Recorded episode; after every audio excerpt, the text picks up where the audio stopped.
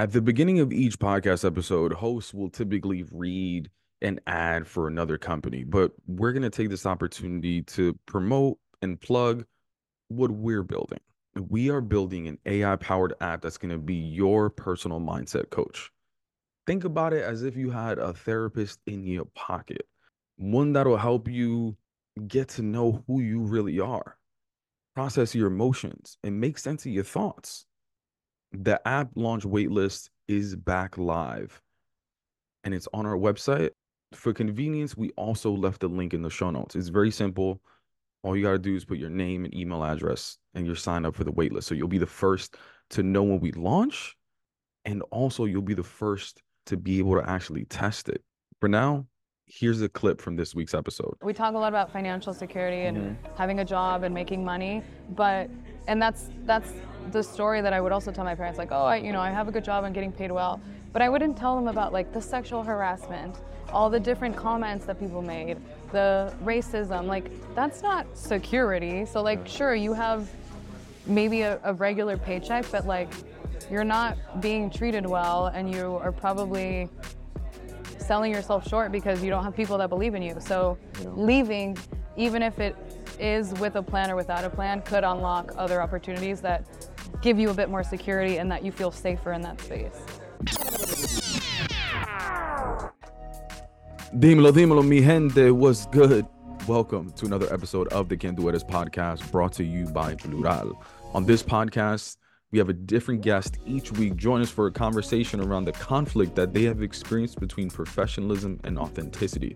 Speaking of guests, this week's guest is Ana, aka Ana Powwow as you may know her on social media, including TikTok and Instagram, where her clips and videos go viral. Ana is a first generation Mexican American raised in Sacramento, California, and she's been creating content for years. When she moved to New York in 2021, she was in a bit of a creative slump and actually resorted to TikTok for entertainment, as we all do. Like many of us, she would scroll through TikTok and realized that she didn't see many people that looked or sounded like her. So she thought, like many of us do, why don't I just make one for myself? And she did just that. Not only making it for herself, but doing it in her own voice. The first time I even came across her profile was actually the first time on TikTok that I heard someone speaking in Spanglish which sounds so basic, right? You think we do this in our real life, why not do this when we create content? But you got to realize a lot of people weren't and still aren't doing it, at least in my algorithm. She posted her first TikTok in July 2021, and the rest is history. She's got over 150,000 followers, and these days she's known as everybody's favorite Spanglish speaking prima. Her and I have been following each other for quite a bit We've exchanged a couple messages back and forth, but this is actually the first time that we've ever met in person. That's right, y'all. Internet friends can become real friends. That said, now that you know a little bit about the podcast and this week's guest, let's get into this dope conversation. All right. Well, I always ask people, what does the word authenticity mean to them? Oh, right? we're going. It's such a it's such a buzzword. Yeah. But for you, when you hear the word, like, what does it mean to you? I knew you were gonna ask this, so I yeah. did think about it, and it's such because even when I googled it, what does authenticity mean? It's like oh, the state of being authentic or something like that, and it's like okay. when they use the like, word, I hate when people do that. Yeah, it's like they okay, the then you define. don't know what this means. Yeah yeah, yeah, yeah, yeah. So I tried to break it down further, and I was like, okay, so what does being authentic even mean? Mm-hmm. And it means so many different things, and I feel like being authentic is like an art and it leads okay. to conversation, which is why we're here. And yeah. so I would say being or showing more of who you are when no one's watching or when you think no one's watching. Okay. Is authenticity. So like the quirky things that you do when you're living alone or just okay. by yourself. The sometimes you like burst out into songs. Sometimes you have like super strong opinions or whatever weird habits you do. Like showing a little bit of that in your normal day to day. I think that's authenticity. Are you you're speaking about it as if you're talking about someone else? Are you talking about yourself? Like, are you quirky? Oh yeah. Okay. Definitely. So what is what are some other like adjectives that you would use to describe the person that you are when no one's watching? I'm very playful. quirky, playful. Okay. But it, it also depends on the day. Like sometimes I just sit and do nothing. So I can Okay. I call it like my rotting days. Rotting. I just like to rot. Well, are, And are you I- going bad? Like we have to throw you out? Like what do you mean? yeah, pretty much. Like leave me alone, don't touch me, and I'll reemerge as like you a usable, functional human again. so yeah, so it can be you know you're a bit more mellow. You sometimes I burst out into song, and it just doesn't make any sense. What kind of songs do you burst out into? Oh, Is there a beat in the background? You're just singing No, randomly? I just like my husband can. like you, and your husband are like watching a TV show. You're just like, it's raining, man. That like, Sometimes. so every, I don't know why, and this has happened since I was a little girl. I wake up with a song stuck in my head every single morning. I can't explain it. I don't know why. And I even had a thread with one of my best friends of like, oh, this is the song that I woke up to, and I haven't listened to in years, but for whatever reason, it just like pops into my head. Okay. And I, my mom used to babysit little kids, so growing up, we had you know guarderia or whatever. So we would constantly just watch like Disney movies and different like cartoons and sing-alongs. And somehow these songs that I haven't heard in like over 20 years pop into my head and I just like Dan, my husband, thinks it's funny now, so I'll just be like, oh, this is what I'm listening to now. And he's just like, oh, God. And I'll find it on YouTube and I'll play it. And he's just like, like why? Oh, also these are songs from your childhood that pop up in your head. yeah. Do, are there are there like associated memories to each of those songs? Oh, yeah. Yeah. They're usually good. They're not like, oh, I woke up and I'm so depressed because of this. Song. Right, It's right, like right. that. Interesting. Wait, so all right, so that version of yourself that is like breaking out into song or let's say quirky or any of these things, like do you think you were allowed to be that version of yourself growing up? Yes and no. I think my so I have an older sister and a younger sister. Okay. And my older sister, well, both of my sisters are very creative. Like they're they paint, draw, sing, play the So guitar. jealous. Like I know. So am I. I, I I wish I could paint. yeah. Or like like people, you know how people be like, oh, if you had one superpower, what would it be? Flying, invisible. I just want to draw. Yeah. That's it. I know. I tried. I really did. I was like, oh, if they can, I can too. Oh, I'm really? okay, but I would never just sit and like you tell me to draw something and I can just draw it without looking at it. Like, I can't. But my sisters can. Mm. So check out my little sister, Canvas and Curls. That's really her thing. yeah. nice. Yeah. I will. I will. On Etsy. It's Okay. really good. So they were very. It was like very normal to be musical and to just express yourself. And Mm. my dad also plays guitar, so Oh no way. and sings. So that I guess that side was always like encouraged, but the side to like speak up and ask questions and be curious and like try to pursue whatever extracurricular activity you would have wanted to pursue, that wasn't really like allowed. So from a young age, like you were curious and asking a lot of questions. Oh, just yeah. that type of child. Yeah. How did that go in conflict of like some of the expectations that people had for you growing up? So I grew up very religious.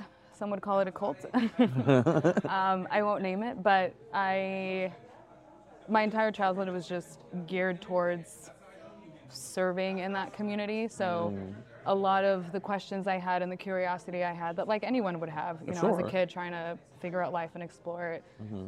were shut down or were I was shamed for like, why are you thinking this way? Like, you know, where is this going to lead you? That sort of thing. So I did feel like I had to hold back or keep quiet or not show or express any interest in certain things that I did have interest in because they were deemed bad or, you mm. know, pagano or del diablo, lo que sea. So, yeah, that side I had to sort of keep hidden. Do you think some of that had to do with you being a woman as well, or was that just like across the board? Oh yeah, I mean even in the religion, like women didn't have a voice. It was very much led by men, and the expectation, like if you asked any woman what they strived to be when they grew up or when they finally found a husband, it was like, oh, I want to be the husband's partner to like help him get to that next level. So it was never like, oh, I want to be this and I, I want to have pursue something that I'm proud of that I can challenge myself on. It was just being a compliment to the male. Was that a comfortable feeling and direction for you? Oh no, definitely not. Like never? Like you never bought into the idea or I think, and of course, I'm so removed from it now. So it's the stories that I tell myself about it now are probably not what I was feeling at the time. But Sure, sure. I remember just looking at the life that my parents had, and I, I don't want to speak, you know, badly on them, but Mm-hmm. I would look at them and just be like, this is not the life I want Sure. at all. And so I, yeah, I never dreamt about like living within the scope of that religion long term. Yeah. And I, I actually like did end up getting married at 18 because that was just sort of what happened. That's like you dated really young, you got married young, and then you just lived your small life, and that was it. So what life did you dream about? Typical girly trying to move to New York. Sex in the City. Yeah, I actually never watched Sex in the City, but I mean, New York is in every movie, every mean, story, whatever. yeah. So it, that was always a dream. But in general, just traveling, traveling, seeing the world. Um, like what when you when you dream like what were some of the um destinations that you were just like I want to visit that place I want to see like what is it what is it about traveling I just I loved the idea of being somewhere where you didn't speak the language, you didn't know anybody. Like the thought of just going and like maybe having to fend for yourself, I was so enamored with. having to fend that's just a Isn't crazy that- visual Is that like yeah? that's sort of how it feels. Obviously, it's not that dramatic when you actually travel, yeah, but yeah. that is sort of what it feels like. And I think I I yearn for that like independence because I didn't have that. It was so just like here are the rules, they're already set for you. You have to fit within this mold. You don't have the ability to dream or think outside the box. Like that's discouraged. So to me, traveling was probably like a way out of or daydreaming about travel was like the ability that I had to actually feel like I was escaping. yeah you can also create like a brand new persona or like Yeah, it's like a rebrand that's every true. city if you really wanted to you know what I mean it's kind of like the the equivalent of like sometimes when people go to college they get to like Start over. Yeah, start over. Yeah, that's a good way to put it. Start over. That's it. That's interesting because like when you said fend for yourself, I thought of it as such a like a a scary phrase. It was just like surviving in the I don't know the jungle or something like that. But the way that you put it, it was just like, yeah, even if I was surviving, that was the first time I get to finally do it on my own. Mm-hmm. Sort of like call my own rules. Was that when you finally did decide to to do that? Was it was it to New York? Was it to like to Was it- travel to New York? No, well, well, when you finally like moved, was it to move to New York? Oh, so I no, I so I got married at 18 and then I was still like part of the religion and mm-hmm. then I finally was like I can't do this anymore. Got divorced at 22, left the religion at the same time. And then that's when I started to feel like I could live my life and actually do the things that I wanted to do. So the first thing on my list was travel. And I had done little trips around the US. And then, of course, I got an opportunity for a job to, to travel. And it was within California at first. Your job was to travel. Yeah. What did you do? I, this is gonna sound so weird. So there was two parts to it. I was a mystery shopper for the Medi-Cal program in, so Medicaid in California is called Okay. Medi-Cal. Yeah. So I would go in and pretend to be a beneficiary, a Medi-Cal beneficiary, just to see how they would treat me. Okay. So that's, it was so interesting. Okay. So that was the first piece to it. And I would travel around California, and then I became an auditor. So I would go around and like actually audit the people that were providing services. Interesting. Okay. And then it turned into a more like nationwide thing, so I was able to travel to different cities in the US. And then my first big international trip was to Argentina. And I went, I started off the trip with a friend, and then I ventured out by myself. Yeah, and that was, I was like 22, 23, I don't know. was was that was that scary? Kind of like being on your own. It was, it was. It, it, I knew that I was ready, but I was so terrified, but I just kept telling myself, like, you can do hard things, like, do things that you're afraid of, that sort of thing. And um, there were some uncomfortable moments, but overall, I enjoyed myself so much. I met people that I'm still friends with to this day, and I learned just how to, like, trust myself. Yeah. I just hadn't really had the, the chance to do that. Well, even even scary is like stepping away from a relationship and a lifestyle that you've been taught that that was what you should be striving for. I heard some people even refer to like, um, you know, divorces, the the scary feeling of like let, letting go of a title, right, or like seeming like a quitter, even though like it's a very healthy thing to step away from a situation that you've outlasted or whatever it is. Um, I'm assuming that was kind of scary as well, Oh yeah, it was. and stepping away from the the religion, which is like a community in itself as well, which also you've been like grown up with. That must have been terrifying. Yeah, I. When I left, I knew that I would lose pretty much everything I had known because it's if you leave, you're essentially shunned, and even your family is pretty much held to the standard that they shouldn't talk to you. So when I walked away, I had to just fully start over. Like I, my the friends and the life that I knew was just gone. And some people like tried to check in, but it wasn't to actually check in on me as a person. It was like, oh, let's try to get you back.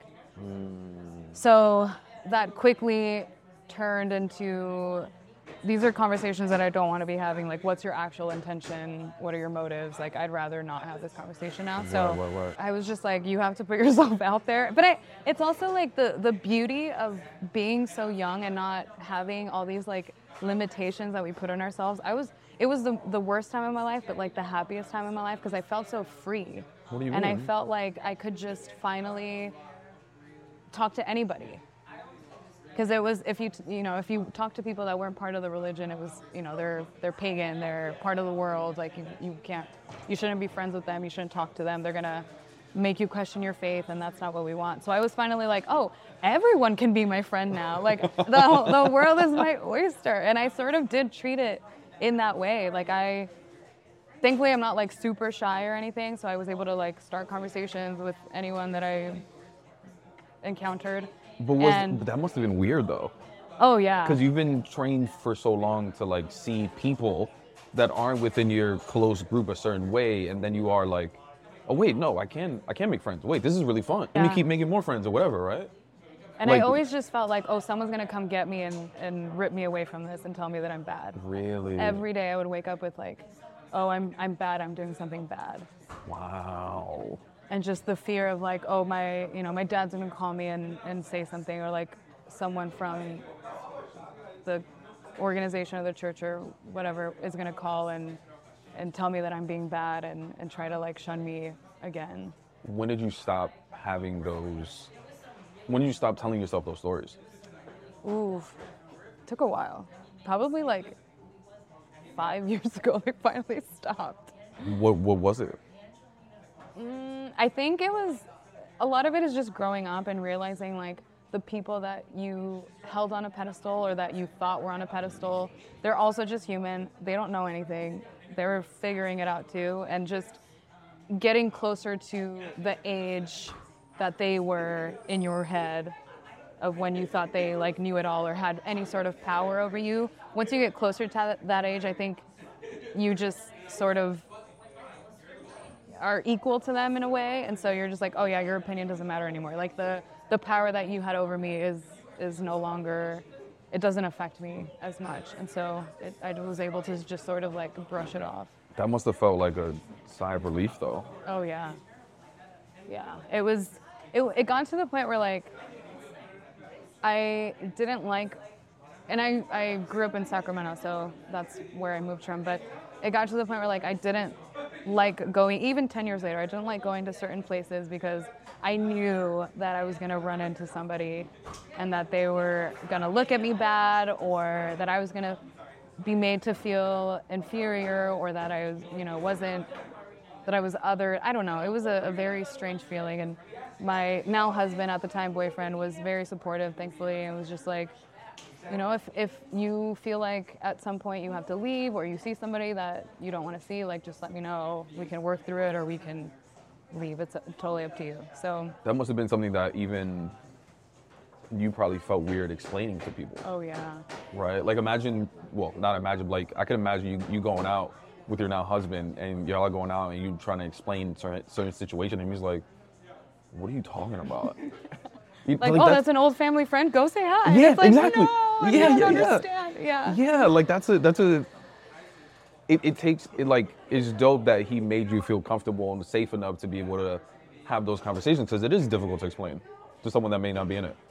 Yeah, and it's it's one when I when I finally got divorced and I was eventually pursuing like a different relationship, I made a list, as everyone should, of things that I wanted in my next partner, and one of them was like they have to have had like a very religious childhood just to understand where I'm coming from. And so thankfully he did as well. Not to the extreme that I experienced, but Yeah, he yeah. understood like, oh, not wanting to see certain people or just you get um, you just you start drinking the kool-aid and then you realize like wait what and once you're out of it and so he totally understood and, and backed me up on a lot of the feelings that i was having so i felt safe enough to actually explain it to him and not feel like i was being judged or being told that i was crazy or anything which is great Yeah.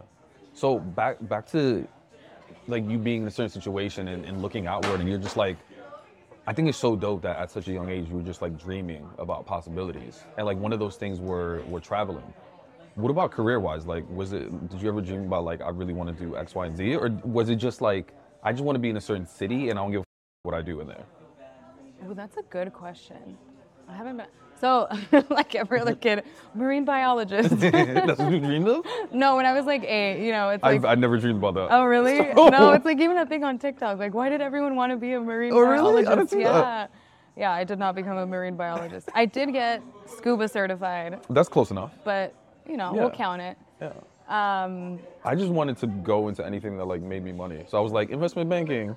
Oh, yeah, I I don't. So I didn't really have examples of like, oh, this is the life that I want to be living. right. So I don't think I had like a specific career of like if you do this and you're gonna make money and you're gonna unlock X Y Z. I don't Right, think right, I right. quite had it figured out on that level, but I just knew I wanted like flexibility. At first, I wanted an office job because you know how coveted those were. Growing up with you know our parents that didn't have that experience, so it was Right. always just like get an office job, get benefits. What does an office job mean to you? Like I mean, literally having oh, an office? Yeah, yeah, yeah, like going into an office and Oh, just the idea of going into like the idea of going into an office and working nine to five and not having to like clean houses or Yeah. work construction, which is what my parents did. I remember having I remember having an office used to be like a goal too. Yeah. But now everyone has these like open floor space plans where like no one has an office anymore. Yeah, you have. It's really weird. It is. I remember like the corner office was like a thing mm-hmm. with the nice view. That's not a thing anymore. no. Yeah. Yeah, it's like the the goal is to work from home. exactly. Or a coffee shop. Yeah. Yeah, or a coffee shop. Yeah, yeah, that's so true. Now it's like if you have to go to the office, it's like, ugh, like, get out of that Oh, job. what kind of job do you have? That's so funny. Yeah.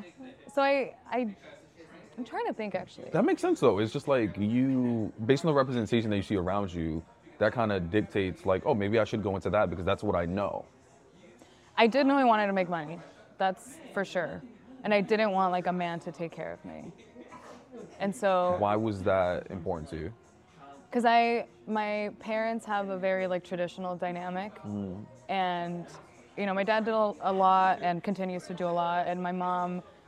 It was a different time, but she just was never aware of what was going on financially. So like a lot of different things happened that were a complete surprise to her, and I'm just like, how do you not know that our van is getting repoed or that you know that we're about to lose a house? Like to me, it was just unfathomable that you're living this life with someone and you're not aware of what is affecting your day to day. And so to me, it was like, one, I never want to be that, but I also want to have enough to where I'm safe and I have the ability to like provide for myself if anything happens. It was always just like a backup plan mentality. It, it- it, seems like you're very conscious of like wanting that independence and control rather.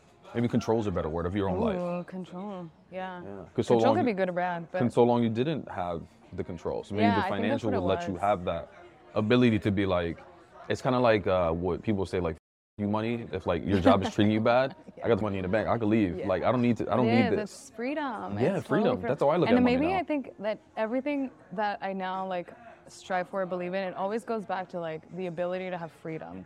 Yeah. I feel like I was caged for so long. So I I hold freedom to like a maybe a different standard than many others might. Mm-hmm. So yeah, and then my ex, which I it's weird to even talk about because I haven't talked about him in so long, but We don't have to. he I I was the main the sole provider, and he was Ah, just interesting. not contributing, which was a factor in you know why I made my decision. But I think I I also sort of like had to become, uh, I had to like value money and making money because otherwise I just wouldn't survive. And it, my parents weren't helping out or anything, so I just had to learn how to like, again, fend for myself.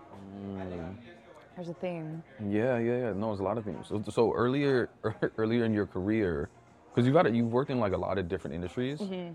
Earlier in your career, what did your like corporate swag look like? How did you dress up? yeah. Oh, it's so weird to even think that I wore heels to work because I, I mean, I just rock, you know, Nikes or whatever I can now. So, these, so you're a sneaker girl? Yeah, Okay. Definitely Like always been a sneaker girl. That's like your mm. comfort.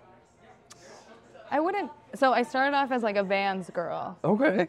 and I thought I had the skater vibe, That's but I was not Cali, a yeah. skater. Yeah. Okay. Yeah. And so I I guess Vans maybe evolved to Converse Okay. to Nikes, Adidas, like all of that. So may, maybe, but I did enjoy wearing heels and like dressing up and doing like the the 20 how old were we when we started office like tw- 2008 2009 like sure. trying to wear little pencil skirts and like With the pantyhose. no not pantyhose no no pantyhose You did the pantyhose. but like button up shirts thankfully You got a pebble, the, peplum tops. Those are kind of fire. I'm not gonna lie. To the club. Oh, yo, that was an era. Remember Why when business casual? that? I would seriously go to the club. This is how like off the rails I went after I finally found freedom. I would go to the club, party all night, and because I was already in like business casual wear, I'd wear the same clothes to work. Wait, but you went to work in that outfit? Yeah. And you wore the same thing the next day? No, no, no. Like I, I went to the club in an outfit. Oh, and then you went to work in the next Then day. I went to work. That's fire. Oh my God. That's fire. And then Different- and then people are like, "Oh my god, how was what'd you do last night?" Oh, a bunch of laundry. Chilling. And I would, I would actually go out with coworkers, so we, we would all just cover for each other. you would go out with coworkers Oh, early yeah. in your career? Oh yeah. We were Really? feral. You were feral. But it was so fun. I have no regrets. I had a That's- blast. That's fascinating. Like, for we I- would start at happy hour. I feel like so many people are like scared to like, for someone that was so just like you said caged up, to feel uncomfortable even making friends, and then you start working and you're just like, Yo, we're You are my friend out. now. Let's go yeah. That was great. Like, how did you even have that level of trust? Like, you just like it doesn't matter. Yeah. Again, it goes back to like Like the, my mom used to tell me not to go to happy hour coworkers because like they're plan they're planning to like get Se van a secrets from me. I don't know. Yeah. I was just, I probably was so naive that I didn't even think about the consequences of that. But it was, I worked with a lot of Latinos who I think just Ah, had a similar mindset as I did. Like, we're, we're here, we're, we're working hard, and we want to have fun at the same time. So let's just be friends. And I never felt like anything that I shared was going to be used against me. And it, it was only, you know, like three or four coworkers that I would go out with and like actually trusted. Yeah. And it, yeah, it never like backfired, but Was everyone else dressing in their like business casual fits? yeah, for the most part. That's funny. Yeah. Everyone looking like uh, off-duty detectives. So did early on? It's interesting that early on you had the experience of working like around, let's say, a diverse workforce around people that may have similar interests in you. So I'm assuming like, did you feel comfortable being yourself at work? I did, I did. I think because I worked in, in such a diverse place, I never felt like I couldn't be myself. Like I think, and I, I started off at a call center. I know you and I had talked about this previously, right, but right. I started off in a call center and I was 17 at this point. So I was super young. This was like young. my first full-time job. I had previous part-time jobs, but this was my first full-time job, and it was a call center that serviced 14 different languages. So there were people from everywhere, like literally everywhere. And some of the people that were there, this was their first job in the US. So I got to learn all kinds of languages, backgrounds. I got to try all kinds of cultural food that I still love to this day. So I never felt uncomfortable bringing my like leftover menudo or birria and having to explain what this like weird soup is, you know? It just wasn't like that. And there was a lot of Salvadorians there as well, so we would just speak Spanglish and it was very normal to just show your culture. And even some of the managers were Latino or black or Asian. So it wasn't, yeah, I never experienced, thankfully, thankfully the, the pressure that a lot of people who are starting their first job feel when they're going into corporate and, and feeling like they can't be themselves or fit in or any of that. When did you start feeling like you couldn't be yourself? Into tech.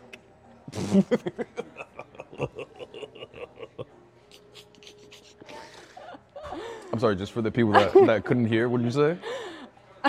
I said when I got into tech, but actually I'll, I'll take it back. So, Speaking of dreaming, right? that's the dream, right? To get into tech? It definitely was. Once I once tech started exploding more, I definitely that was the goal.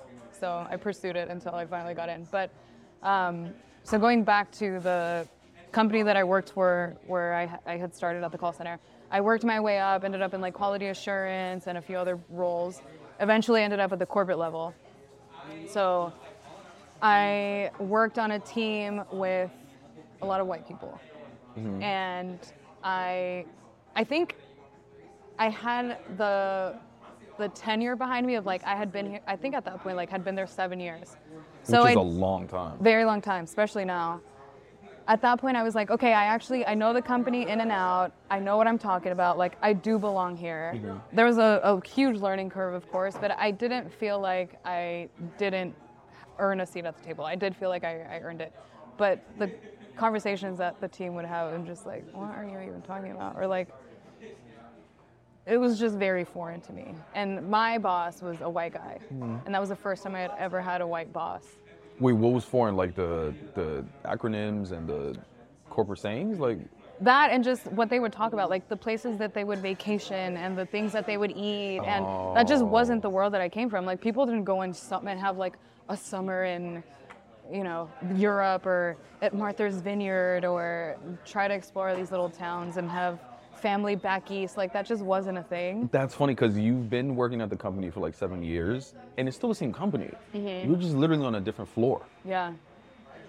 And overseeing like a different side of projects, but it was still our customer is the same, you know, and right. it's just a different section of the business. Well, that's interesting too. Just like even visually thinking about, was a call center on on a floor below? Some sort of floor Um, below. No. Well, I'm trying to remember the layout. I worked in there were two buildings Okay. in the same like city but separate. Yeah. So I had worked in one building, then I was I moved to the second one. But at that point, the team that I worked on was remote. So I would still go into the other office just to have coworkers, but Yeah. my boss lived in a different state. My team was spread out all over, and so I would hear all these different experiences and people that would like go to the opera, and I'm like, oh like Did uh did your call center friends treat you any differently because you worked at corporate now?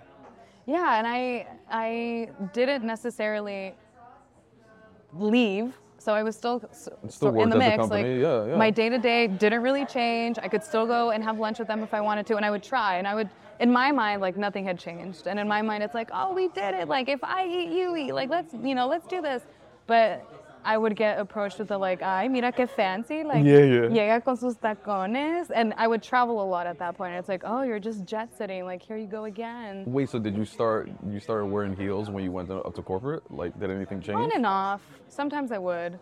What started changing when did you change change at all? Like I feel when like you started I, went to corporate. I corporate. really okay. didn't. I probably just became more reserved. That's the only thing that changed with my the the new team. And why did you become more reserved? Just the stories we tell ourselves that oh, if I show any personality or culture, then they're not going to take me seriously. And I was also the youngest, so I was very in my head of like, oh, you have to appear more put together. But then, of course, again, like it's all about the story we tell ourselves. I had Mm-hmm. these biases on who my boss was and who my team was, and I, as I started opening up, I was like, oh, this freaking white guy, like, what is he gonna know? Mm-hmm. And I shared a little bit about like growing up Mexican and speaking Spanish. And he's like, oh no way! Like I my I put my daughters in like a full Spanish immersion program. Like I would love if you could speak to them or like you know what do you enjoy the most? He was so interested in learning more, and I'm just like, oh my god, I And like a genuine interest that you Yeah. could tell. It's like, yeah, yeah. and I had pinned him as this, you know, stereotypical white dude. So I had to train myself to just not assume the worst of everybody Yeah. because people will surprise you, and it's a good thing. Yeah, I think that's such an important thing to call out that mm, it is a story in our head that we create. And sometimes people, you know, they tell us certain things and we're like, oh, that's not a story. Like, you know, those situations exist.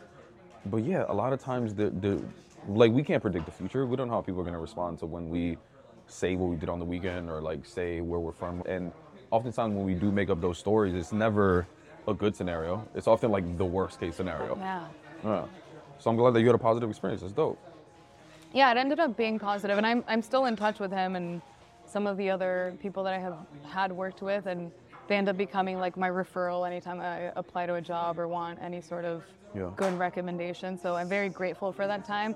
It did get to the point though where they had told me like you can't really move up or pursue anything else unless you get a bachelor's degree.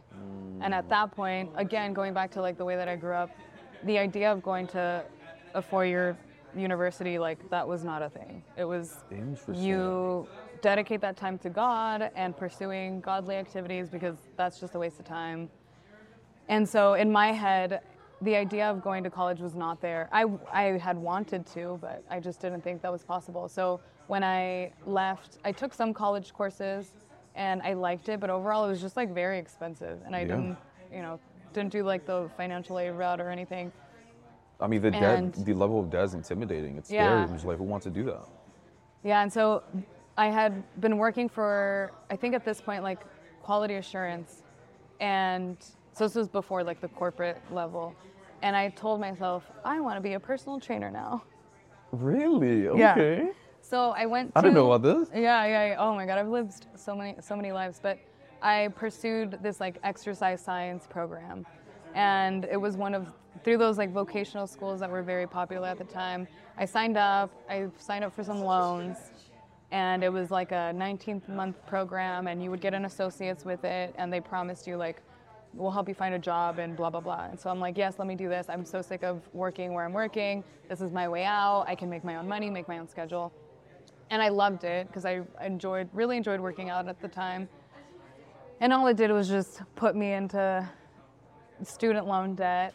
And so I had the associates, but when I had that conversation with my boss at the corporate level, he was just like, I if it were up to me, I you know I love the work that you do. I trust you. Like I wish I could advocate for you more, but with the way that things are going with the VP and the president, like they really want a team that's like well educated. So if you want to sign up for this business bullshit. degree, like go and pursue this. And I was just like, I considered it. I did, but I'm like.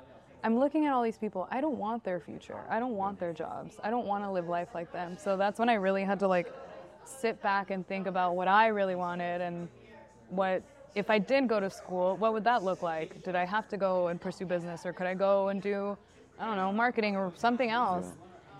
And I ended up also falling in love with video creation at the time. So I was I started just diving into videography and taught myself how to use a camera and edit and all of that. So I just said I'm going to pursue videography full time. What? Yeah. So not for fun. Like you wanted to do it for like you wanted to make money for it. Like that was, you wanted to make that a career. Yeah, it started off as fun, and I would just kind of record any vacation that I went on and make a video from that, or I would help um, friends that were starting a business or that wanted some sort of promo video. Like my my hotspot was around a minute, like of fun clips. Okay. And then I got some real estate videos under my belt, and there really wasn't like a female videographer in my town at that time. So I was just like, ooh, I can dominate this market. What like, let year, me. what year was this? 2017. Oh, okay. Very cool. And so I, I talked to my boss and a few other people, and they didn't really get it. And then of course, the the white people were just like, "Oh yeah, I think you know, pursue your dreams. Sounds like you have a good plan." And then the the Hispanic people that I talked to, they were just like, "Why are you leaving? Yeah. Like this is you could you could stay here. You could go into leadership. Like you Yeah. could pursue. You have benefits here. Like what? No, this makes no sense." And so that's the cultural differences there, and just uh, operating out of like scarcity versus opportunity. Like, Yeah. It, yeah, it was or even there. even the idea of taking a risk. Yeah. Like leaving something that is so secure, like a job, which may not even be that secure. Look at all the layoffs these days, right? Versus having the I don't even know what adjective to use, but just to like chase your dreams. Yeah. And even going back to your comment about like security, so we we talk a lot about financial security and Mm-hmm. having a job and making money, but and that's that's the story that I would also tell my parents, like, oh, I, you know, I have a good job, I'm getting paid well, but I wouldn't tell them about like the sexual harassment, all the different comments that people made, the racism, like that's not security. So like, sure, you have maybe a, a regular paycheck, but like you're not being treated well and you are probably selling yourself short because you don't have people that believe in you. So Yeah. leaving, even if it is with a plan or without a plan, could unlock other opportunities that give you a bit more security and that you feel safer in that space. And we often don't talk about those experiences because we feel like people wouldn't understand. Yeah. Like even if we talk to our family about it, they were like, "That's it." Like, do you know what I had to go through? Yes. I had a friend on the show named Pedro. His manager was literally pulling his hair, telling him to cut it, and that it was unprofessional. He he ended up quitting that job, and his mom was mad at him for quitting. Imagine that. Like, Mio, that's it? Come on. Like, it's a joke. Like, you getting paid, you still got bet, and all that kind of stuff. And then maybe we can't even tell our friends about it because they may have jobs, but it isn't like your cool job. You know what I mean? So it's like, it's a lonely experience sometimes. You don't have, you don't know who to talk to about it. And even tra- I, I would travel alone sometimes for Yeah. some of these work trips. Yeah. And I had so many situations where I was so afraid and I had like no one. And it's, there was like one occasion where I was in a hotel and this guy was just like getting super aggressive and was definitely drunk. And so I immediately like messaged my boss like I need to move hotels because he was also staying there. Like a coworker. No, no, no. Oh, just a oh. patron, and and he was staying at the hotel. So I'm like, I don't want to see this guy again. And it just became a whole thing of like, you have to submit and then get reimbursed, and just even that little hassle of like, I don't, I don't want to just be alone when I'm traveling and feel and feel unsafe, and then going to. I had I spent so much time in like Cheyenne, Wyoming, and in Lincoln, Nebraska, for whatever reason, but being a Latina woman in the middle of these like white ass towns alone was so wild. What was, what was that like? They would just stare at you like you were an alien because they just they don't see people that. And again, I'm not like. In some instances, I understand that I can be white passing, but for white people, I'm not white passing, right? Like Right, they're right, right, blonde, blue-eyed, like Right. country people. I, that's not me at all. Right. So it was just very uncomfortable, or they would like question your motives or question your intelligence or just Like what, what sort of times do you, do you think your intelligence was questioned? Like what, ha- how, what did people say? just a group of men. Like if I would go maybe sit at like the hotel lobby to work or go to like a restaurant and maybe pull out my laptop and it's like, oh, what are you working on, little girl? Things like that, or just like, oh, they actually trust you to do things on your own. Like I remember hearing things like that and just like, what do you want me to do? Crack Yeah. a smile, laugh at you, like try to entertain you? Like, no, get away. Wow. So And that also I, I got really tired of. And some of those instances go beyond just like, that was awkward. No, I feel unsafe. Mm-hmm. Yeah, that, wow. It's fascinating too that like, around that time, you started experimenting with this like creative side of you. And it's funny because you know how people be like, oh my God, overnight success, right? Like some people would look at you creating content. Be like, she came out of nowhere. Girl, you've been shooting content since 2017. Yeah, and even And you said you you was like within a minute. You've been you built right. this. Yeah, and so it's it's funny you bring that up because going back to my comment earlier about my sisters and Y- the yes. creativity and all of that, and so we would mess around with like the family camcorder back in the day and make some silly videos, but I would always tell myself, "Oh, my sisters are the creative ones. Like I'm more of a I don't even know how I would describe myself. Like at that point, I was probably like the one that talks back, the rebel, that sort of thing. So I really never thought I was a creative person until I started pursuing videography, and I was just like, oh, I'm kind of good at this. Like I enjoy the process, and other people see my ability to make these videos. Do you think? How do you think your creativity was received early on, though? Like at a young age. Like, were you like were you being compared to your sisters and saying Oh, like for sure, because it's you should focus on uh, you should focus on math? Like, let them do the creative stuff. Maybe I don't know. Yeah, because I and creativity can mean so many so many So different many different things, yeah. now. But in in my household, it was very much like drawing, painting, singing, Mm. playing instruments, and like this idea of photography, and videography wasn't necessarily like not not even in the realm of possibilities at that age. Mm. I think later on in like my high school years for sure, but when we were, you know, early on defining the family dynamic and what our specific roles were, it was very much like the sisters do all of these creative things and Anna just kind of I was like a really good hostess. Like I loved whenever we had people over, I would always like make sure everyone was taken care of and would I would bake a lot, so I really enjoyed baking. But yeah, that wasn't never like a oh, she's creative in this way. and those are very like let's call it traditional woman type of So true, yeah. type of role. Yeah. That's interesting. Yeah, I'm seeing I'm seeing the like connections into like who you are these days and like why. I know it's know I going mean? down this rabbit hole with you is so interesting because it's you don't really take time to like take inventory of Mm-hmm. how the connections, or I'm, I probably should more, but the connections between your experiences when you were younger and like how everything has turned out now. But It's everything. really Everything is is. dictated from childhood. It's really yeah, wild. Yeah.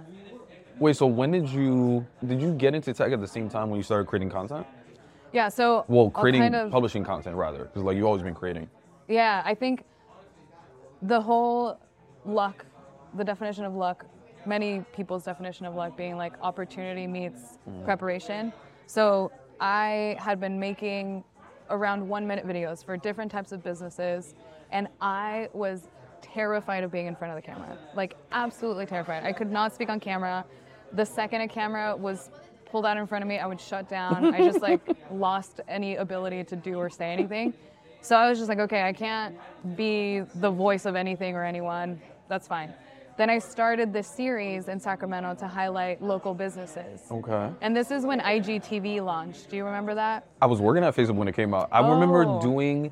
I was in a sales conference and they premiered it and it was like, this is gonna be crazy. Yeah. Yeah, yeah. And I was like, yes, this is my chance. Like, let me start posting videos. And so I would post to YouTube and I would post to IGTV. Okay. Didn't do no one cared about videos at that point. I would the little like fun one minute promo videos that and some of them are still on my page. Those were received well and they were just like, oh my god, this is amazing! Like you're so good at editing. Like make me a video. And so those did well, but the storytelling ones of me taking a video of someone else and having them tell their story and interviewing them it kind of did well and it was well received but not at all like people just weren't ready for short form video at that point Okay. but that's like what I enjoyed. The thought of creating like a 30 minute YouTube video, I just, oh, I wanted to throw up.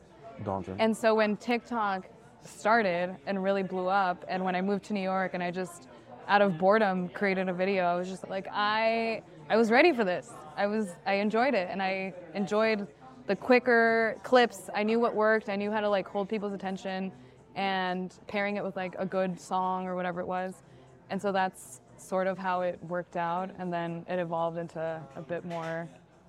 But that must have been weird being like you're not necessarily in front of the camera, but I, like you're not you're you- you're being in the public. Let's call it that. You're like more in the public. Yeah. Is that now- weird? Oh yeah, it's Was that weird when you first started posting? Not at first, because it's you don't. Ha- I didn't have a lot of followers at first, so it was like, Well, yeah, I- nobody. Yeah. yeah. So I, I started publishing like Spanglish content, and it really was just to send it to my primas, and they loved it and they were like yes make more like this is a good way to keep up with your life and stay in touch with you because they were still or they still live in california a lot of them and so i would send it to them and they just would like it and and give me feedback and i just kept going. And then eventually it turned into like a bigger audience. And i just tried out like ta- speaking directly into the camera at that point because i was just much more used to recording myself even though i wasn't speaking into the camera. So i just said let me try a few. At this point, though, what also helped me was being this was post pandemic or during the pandemic, having to switch to remote work and being on Zoom for so many times. You view yourself on camera. So I was already used to that. You just got you you were you got comfortable seeing your face. Yeah.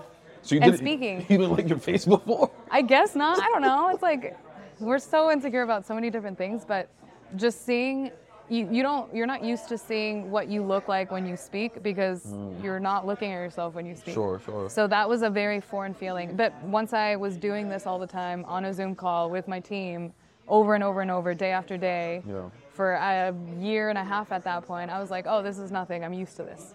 So that was like another preparation that allowed me to start creating videos and not feel so awkward like I used to feel. As you started blowing up though, was it weird though? Cause you, like, you must get like your coworkers recognizing you like on oh TikTok Oh and god, shit I like that. pray. I still pray they don't recognize Really? me. Yeah, It's not like you're some doing, do. You're not doing anything wild on there. no, but it's. I don't know. It's it's like you show you showing feet on there?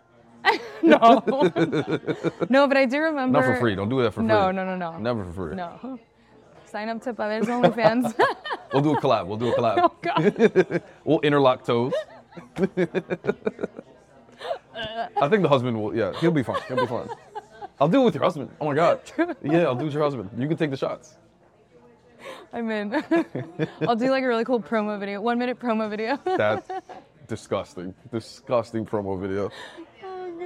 Hey, there's a market for everything. Okay. There is. Don't yuck people's yums. Ew. Don't yuck people's yums. I like that. I kind of like it. I got nice toes. I don't know about that. um, wait. So, but you're not doing anything bad on there. Like, what are you? What no, are you, I'm not. I'm not. But Is it, is it back to that will people take me seriously kind of mindset? Yeah, and I there was one girl. She worked in PR. I actually don't know if she's still with the company or not. But we had we went to like a global sales kickoff, and she looked at me and she said, "You look so familiar. have we met before? Are Your you sure we haven't met before?" And I'm like, "No, I don't know. I must have a familiar face." And then weeks later, she's like, "Oh, I actually duetted your video on TikTok. No way!" And it was a video that I had posted early on about like funny text texts a parent might send if they don't speak English really well. And she she's Lebanese, so she responded with like text from her mom.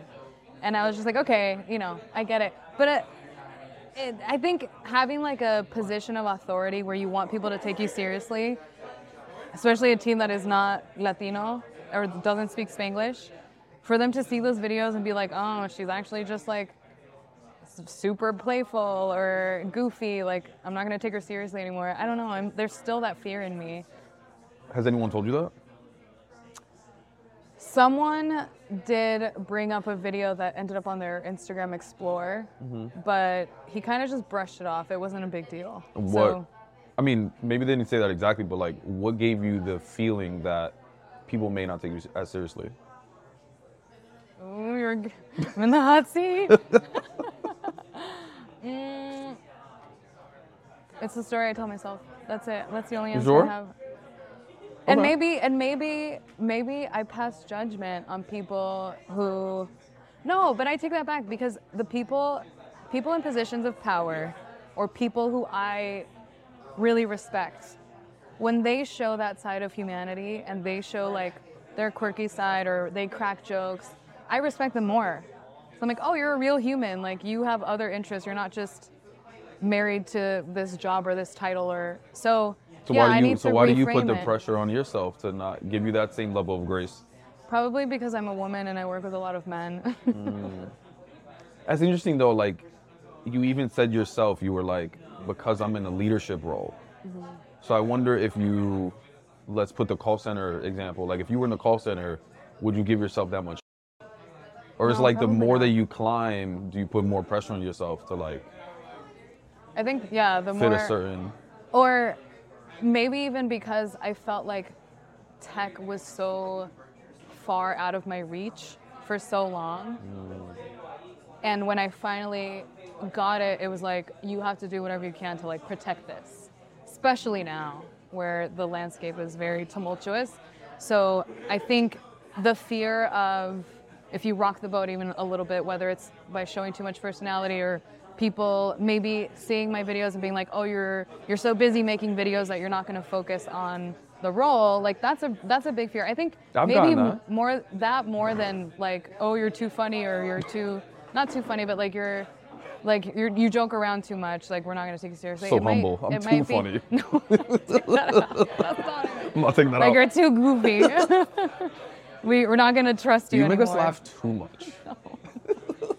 No, not lately. No, but that's a real thing though. Like I've gotten some of that feedback. Um, it's like, well, do you think you're allocating too much time to this like other thing? And I'm like, it takes like an hour out of my week. Like relax, y'all. Yeah. I mean, whatever I was doing at that time. But when do you think your authenticity was met with some resistance just ever or at work in Recently. particular?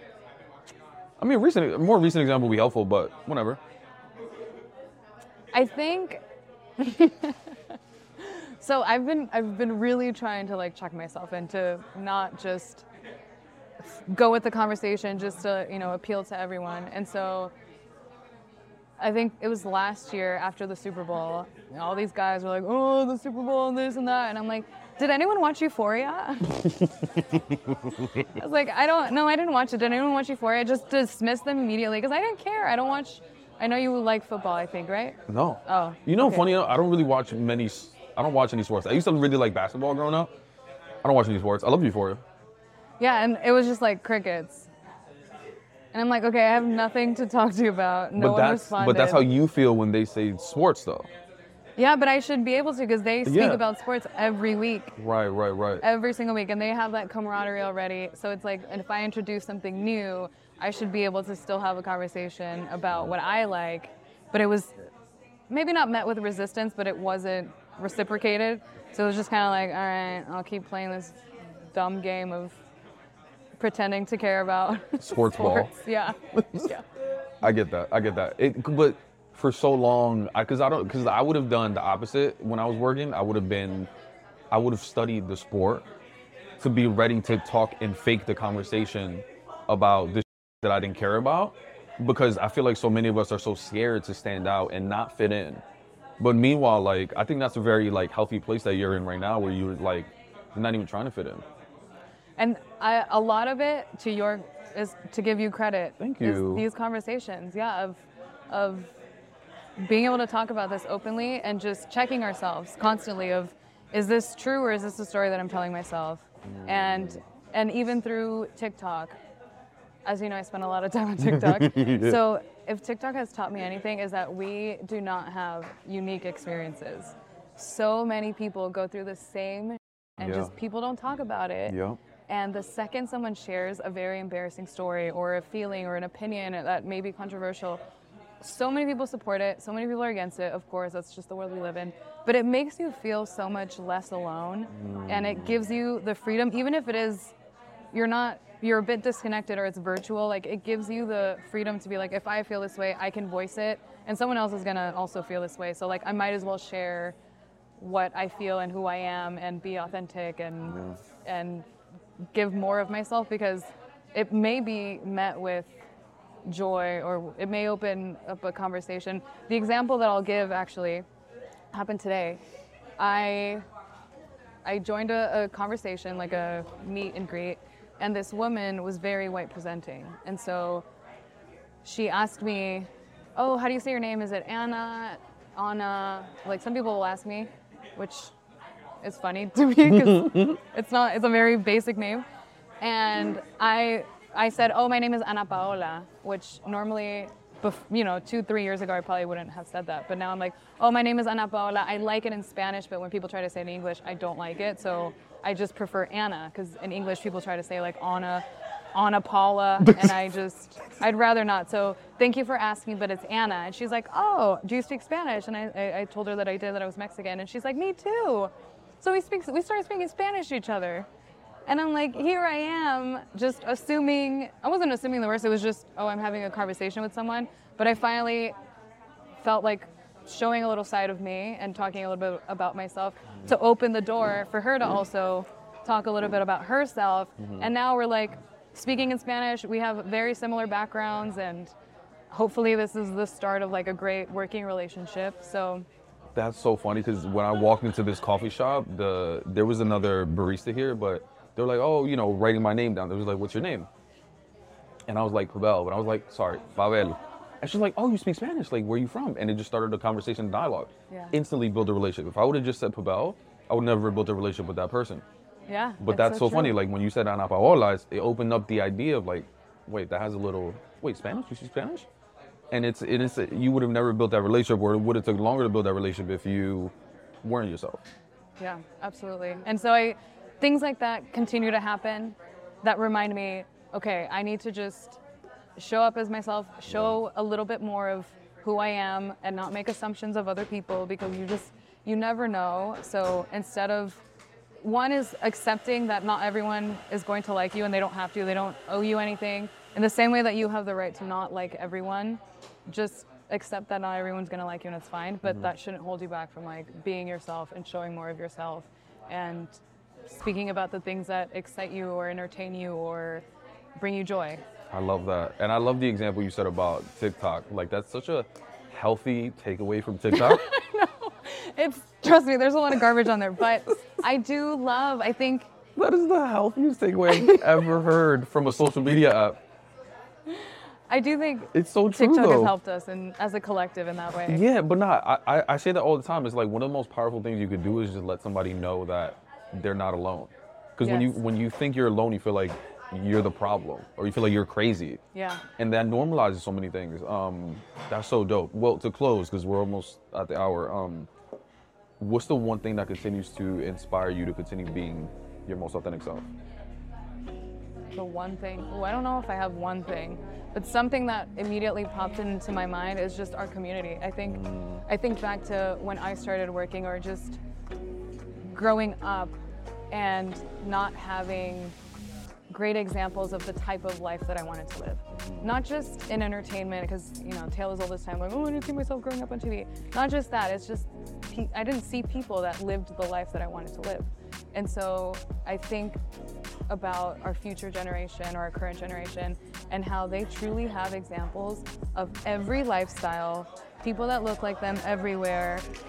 They don't have the fear that we did of like play it small, keep quiet, don't rock the boat because you never know what's to happen. I love that we are now part of that, what they can look up to and see like, look, Pavel's doing, building his own business and he's open of talking about like pulling out his 401k and it isn't coming from the scarcity mindset of operate out of fear because uno nunca sabe. And I, I just, I love, that's what continues to inspire me of let's make sure that the next generation doesn't feel like how we felt growing up because look how much we've been able to do and how much more they'll be able to do to like really move the needle forward for our people and others. And you're setting the example too. That like you don't have to settle for the lifestyle or the life that people dreamed of for you. yeah, Like you get to live your own dreams. Yeah, live love life your way. I love that. Take That's what dope. you want and leave the rest. I love it. Mi gente, that wraps up another episode of the Quién Tú Eres podcast. Do us a favor. If you enjoy what you heard, like, share, comment wherever you're listening, whether it be Apple Podcasts or Spotify. Leave us a rating and review. Your engagement is going to help ensure that these stories get heard by as many people as possible. Because let's face it, that's the only way that we're going to redefine professionalism. Thank you. See you next time.